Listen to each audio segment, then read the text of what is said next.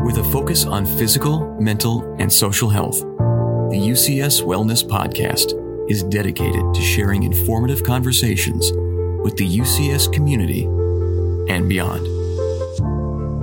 Hello, everyone. My name is Kim Twarowski. I am a counselor at Shelby Junior High in the Utica Community Schools District. And as part of the Utica Community Schools Wellness team, I'd like to welcome you to our Wellness podcast. Today's topic is nutrition. And I have my good friend Ruth with me. Ruth, why don't you go ahead and introduce yourself? Hi, I'm Ruth Mach. I'm a registered dietitian. I just completed my graduate degree back in 2021 in nutrition and dietetics, specifically nutrition education. And now I'm practicing in the Detroit metropolitan area as well as working with some nonprofit, working on global food and poverty crisis. So, nutrition. I um, am a mom. I have passed the child stage. Mine is 23 and, and making her own choices. But I remember that growing up, it was so hard knowing like, what do I make her eat? What do I say? So, um, we'd like to get some tips. How do we help our kids eat healthy without being over the top? That's such a great question, especially because as parents, it can be really easy just to be super stressed out. I mean, kids are eating four to six times a day, and you all are balancing work, balancing life. And so, really, the top priority for feeding our kids needs to be how do I make this day less stressful for myself? Because I've talked to so many parents before and so many clients who have said, I am just so stressed out about this. So, what does it look like to make this whole process of feeding our kid. We want them to grow up. We want to raise intuitive eaters where they can learn how to listen to our body. But what does that look like for us? Is this adding stress or is this how can we make it less stressful? So, one of the biggest things that I recommend is really allowing kids to have choice at meals. I know that can often be really hard and can sometimes come off as controversial of, oh my goodness, what if the kid has too many choices?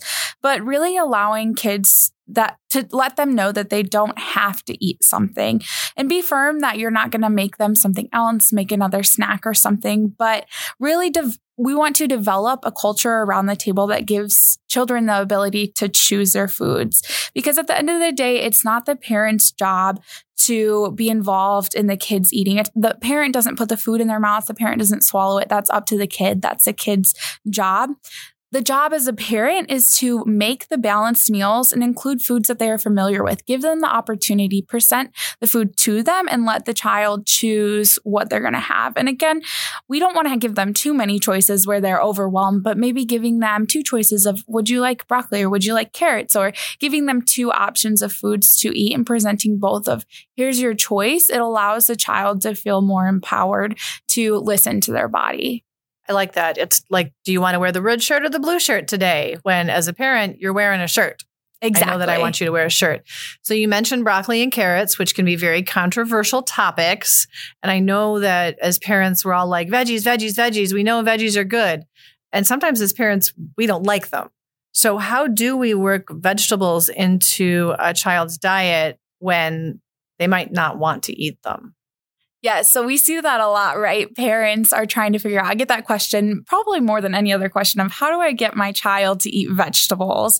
And the, there's a lot of different strategies, but the biggest thing is that we want to serve veggies a lot. We want to serve them with every meal and every snack, giving them the opportunity to be exposed to the vegetables. Because the more kids see the veggies, the more they expect them to be there and the more comfortable they are to taste them. And then the more likely they are to actually like them and enjoy them. And if a child never sees a vegetable or never sees a parent eat a vegetable, they're less likely to try them because why would I try a vegetable that you're not eating? And so, really, just having that available, sometimes even as a parent, maybe instead of having veggies, like maybe just trying a few bites or um, really bringing in vegetables that we like and talking about them. Uh, again, picky eaters. I know that I see that a lot too. Well, my child's a picky eater. They just don't want that. Um, and really, like, just know if your child's a picky eater, 25% of kids are picky eaters. So you're not alone. And that's going to sometimes need more advanced um, techniques like food play, but really it's going to be exposure and really giving the child more exposure to these veggies so that they can see them and then they can learn to like them over time. Yeah, I think I remember when my daughter was a baby, it was don't start with the sweet potatoes because then that's all they're going to want. Start with the things like the peas and the green beans, all of that, so that you do develop a taste to it. Um, you mentioned food play. So I see that as a bad thing in a cafeteria, but I'm thinking that it's not a bad thing for you. Yes. So there's different techniques with food play that we often recommend where it could be something like if it's vegetables, allowing the child to say it's broccoli, allowing the child to play with that sometimes actually gives them more interest in it and more likely to try it. So maybe it could be a child that is wanting to try broccoli. And so we give them, we cut up broccoli and put it on their plate and give them like a toy construction toy to like carry the broccoli and like getting used to what broccoli looks like, getting used to what it feels like. And of course, sometimes it can be messy. Like but at the same time, the child is able to see it more. And even this doesn't have to be messy. Maybe it's simply just talking to the child about what the food does in our bodies. Okay, so, and I'll talk about this in a little bit, but they don't know what's healthy and not healthy. They just know that, okay, if I see a carrot, what does that mean for me? Why do I need to eat this? So, educating the child about, oh, a carrot is an orange vegetable, it's going to help me see in the dark. And so then they're more inclined to say, oh, I can see in the dark. Let me eat a carrot. Whereas we just say, oh, a carrot is good for you or a carrot is healthy. The child doesn't know what that means. That makes sense. And it's not that they're going to become a bunny if they eat more carrots. I may have used that one. Yep. Once or twice. so, one of the things that I always did was you have to try at least two bites. Two bites of anything, not going to force you, but is there a benefit to that? Like at least trying something, even if you don't think you like it? There can be. The hardest thing with that is, especially I see a lot, parents will say, you need to have two bites before you get dessert and they make that a incentive and of course when a child hears i have to do this what are they going to want to do not do it so it's going to be hard where we're saying, okay, this is good for you. Take two more bites or you'll like this. They're more inclined to not want to try because you said, let's try this. So trying to remove some of those food labels too and trying to remove of, well, this is good for you. This is what is going to benefit you. Um, and really making it so that the child can try it, but without the strings attached. And that's going to come to with the exposure and giving ch- the children more opportunities to see whatever the food is, whether it's a vegetable, whether it's a fruit, letting them see that is going to help them want to try it more. Um, and oftentimes we see parents too, where they're talking, and it can be easy, right? Like we live in diet culture, but we'll see parents talking about these diet foods and they're quote unquote eating a salad because a salad is going to help them lose the baby weight or whatever X, Y, or Z. But the thing is that the kids, our kids hear those comments, right? And so we could have a three year old who hears that her mom is eating a salad because she wants to lose weight. And that three year old's going to pick that up and say, Oh, I need to eat a salad. I need to lose weight. So, really, trying to take away some of those labels with the food and allowing the child the opportunity to choose it and just having it exposed. They're not going to, even if it's just a few pieces of a vegetable or a few bites of something on their plate, they might not eat it at first, but the more they see it over time, the more likely they are to try it. It's not necessarily something you want to push. Like you have to finish your, but not necessarily like the dessert's a reward for finishing your broccoli. It's just broccoli is part of our meal. That's what we're going to eat because it's good for you. And then talking about why. Exactly. Why is it good for you? Yeah, exactly. And that kind of goes along with um, dessert. That's another thing where we always are talking about, okay, but I know that added sugars are bad for a child or whatever you hear in social media. Even some of the health organizations will talk about that, that at the same time, like if we hear these things are good versus bad, the child's going to want to go for more of the things. And the more that they are like, oh, I want dessert, the more they restrict, the more they'll obsess over it. So even trying to add I would say having when you have a meal, have your veggies, have your meal. Also add your dessert to the meal. Have that as an option, an exposure option where, okay, say that the child has been wanting an Oreo. And of course, we want to stick with the minimum recommendations for the added sugar but if a 2-year-old is saying hey i really want some m&ms okay maybe you give the 2-year-old two m&ms at lunch or maybe a child is really wanting Oreos, we don't want to restrict that because that can develop some really negative behaviors. But saying, okay, well, we'll give you an Oreo with lunch and an Oreo with dinner. And then in a week or two, that child's no longer going to be on Oreos and they're going to be, it's just going to be a part of their meal. It's just going to be something they eat. And really focusing on the fact that not demonizing any sort of aspect of food, not demonizing the sugar, but allowing it to be there for the child to experience too. So, in moderation. Exactly. In moderation and paying attention to that. So, what age do you start talking about these things?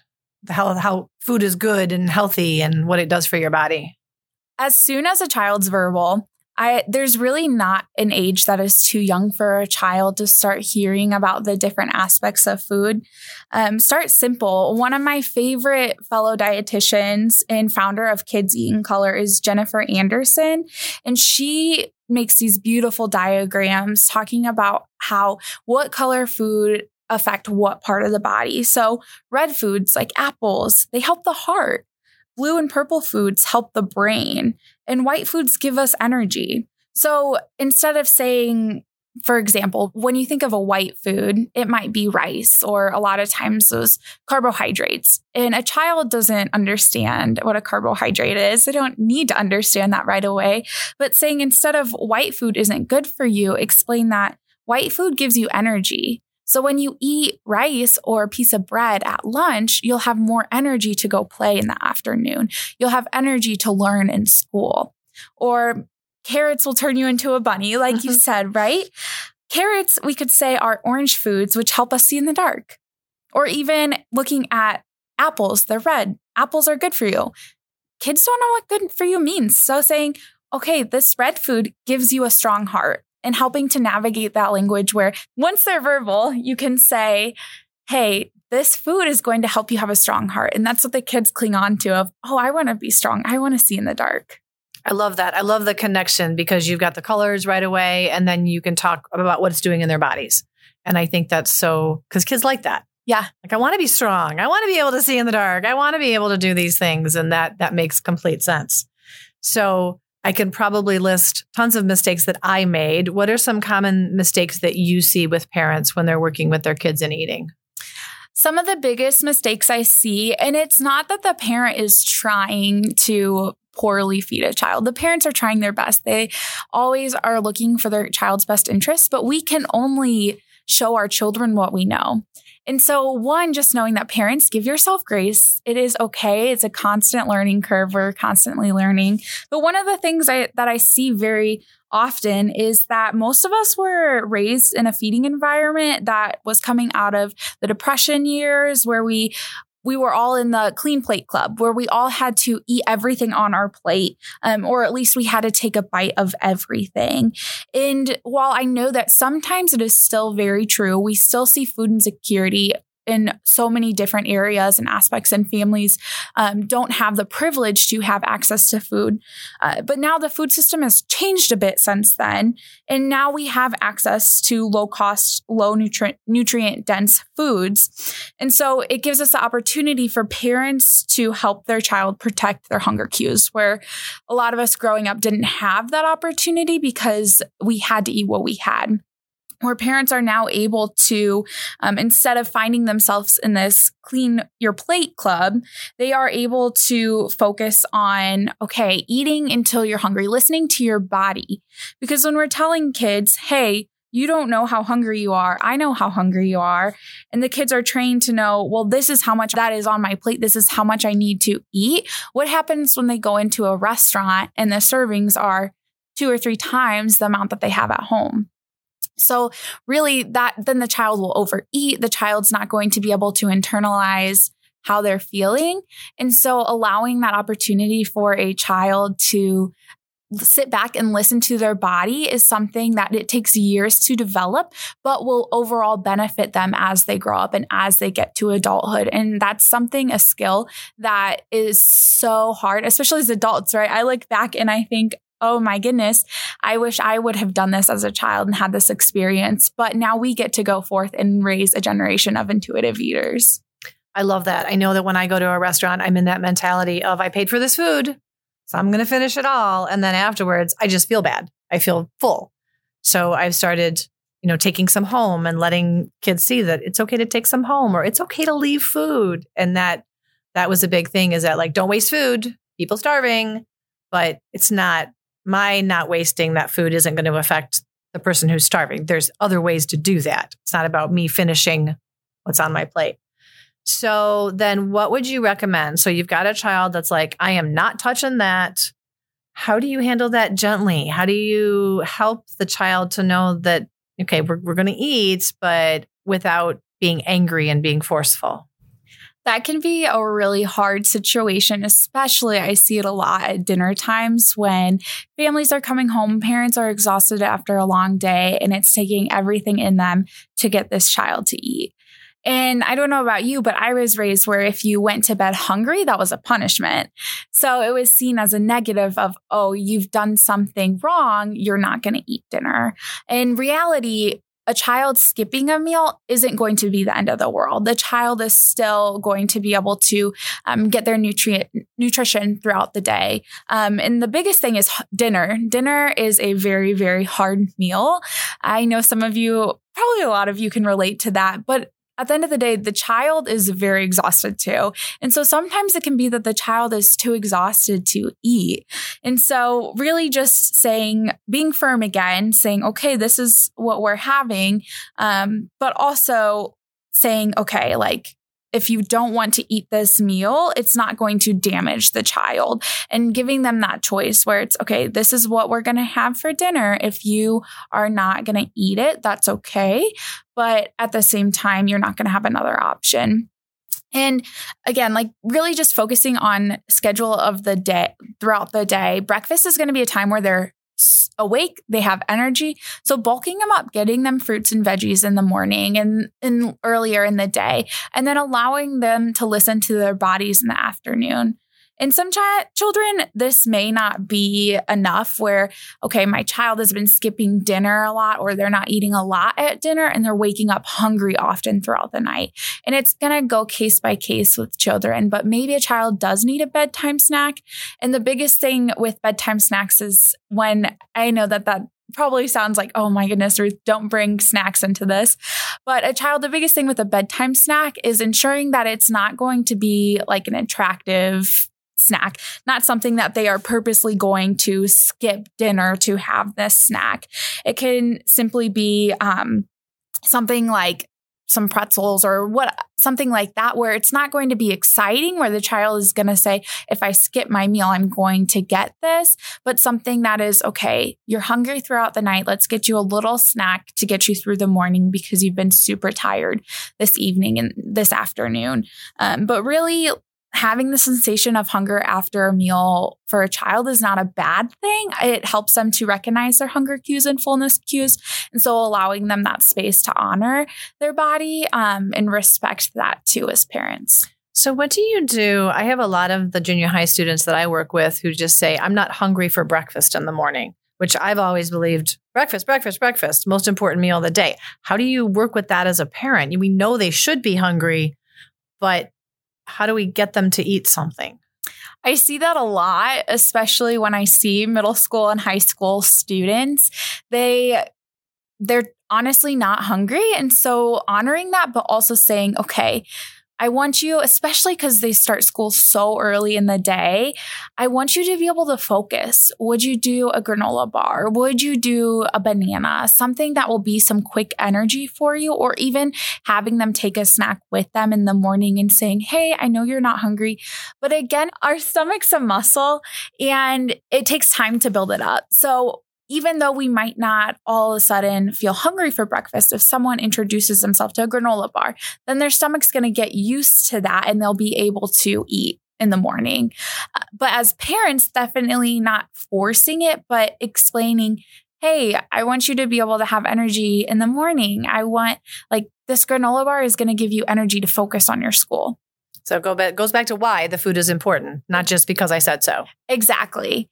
And still respecting their space, but also saying, hey, I want you to have energy. I want you to be able to succeed and focus at school. So, I'm going to end with the forbidden topic of treats and candy. You mentioned it with Oreos and M&Ms. Like what do we do with that? It's everywhere. And as parents, how do we navigate that without saying absolutely not, but we know it's going to be everywhere they go? Yeah. And we see that all, we see both sides of things where we see everything is all about the sugars and sweets. We go to the grocery store, there's the aisles by the cashier register where it's M&Ms and all of these snacks. But then on the flip side of things as parents, there's a lot of social media out there where it's using a lot of fear mongering around this candy, around these treats. And so parents find themselves oftentimes in a hard spot of okay, what is actually good for my child, right? What is actually going to be beneficial? And it kind of goes along with the, I talked a little bit about it with the exposure and really exposing children. It is okay to have things in moderation, like birthday cake, to have ice cream at dinner. These kind of things are normal and it is okay to allow them. But more than anything, as a parent, we're able to show our children the what it looks like to have a healthy relationship with sweets. Where I said earlier, but I'll reiterate if we are restricting and over restricting, it's just going to grow into an obsession. And we want to raise intuitive eaters where they're not being obsessed over food, where they're not restricting food, but they're able to eat to a place that they can enjoy and fuel their bodies. And so, really, just giving the minimum amount that is okay with the child, and depending on a child, that can vary. But for a two-year-old, I said earlier, two M and M's at a meal, saying, "Okay, like here's some sugar," and serving it with the meal is really important, just because it's that strategic exposure where they're not seeing dessert as a treat that has to be earned, where they have to have a few bites. And that goes with adults too. If we're going out and doing a workout, don't reward yourself with a cookie, reward yourself with a meal. We don't, we're not pets, we don't earn our treats. And so, really, just showing that as an example to the children as well of saying, okay, I can have a cookie with my dinner because I want the cookie, not because I ate a few bites and earned it or because I did a workout and earned it. I can have that with my meal and it's totally fine to have in moderation, right? I know sometimes moderation people will say, well, is every day okay? What about all of that? We see that a lot. What about just a few times a week? And honestly, every day having a little bit of sugar isn't a bad thing. And it's actually that sugar is going to be what they get their quick energy from. That's what's going to help them um, have energy throughout the day. I've seen children who get Pop Tarts in the morning, and sometimes people are very offended that children are getting Pop Tarts. But when you break it down to the fact that, okay, that Pop Tart's going to be quick energy for the student to wake up in the morning and have energy for school. Now, maybe pair it with some yogurt or some protein where it'll help that energy be sustainable, but it's not bad that they're having that quick energy and it can be beneficial in different areas of their life. And not that they're going to have a Pop Tart for every meal every day, but including those things so that they don't become obsessed with having to have it, showing them that it is okay to have a healthy relationship with sweets.